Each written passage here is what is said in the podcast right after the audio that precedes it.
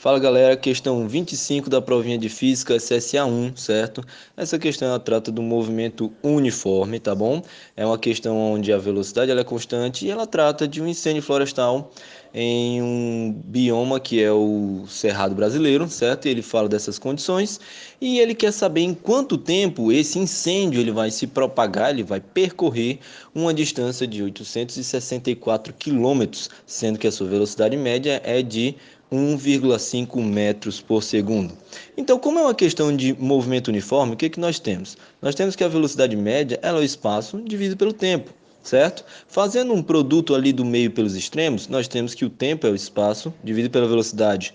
Transformando essa distância de quilômetro para metro, nós temos o que? Nós temos que 864 mil metros serão divididos por 1,5 metros por segundo. E assim nós teríamos um tempo de 576 mil segundos. Mas a resposta ele quer em dias.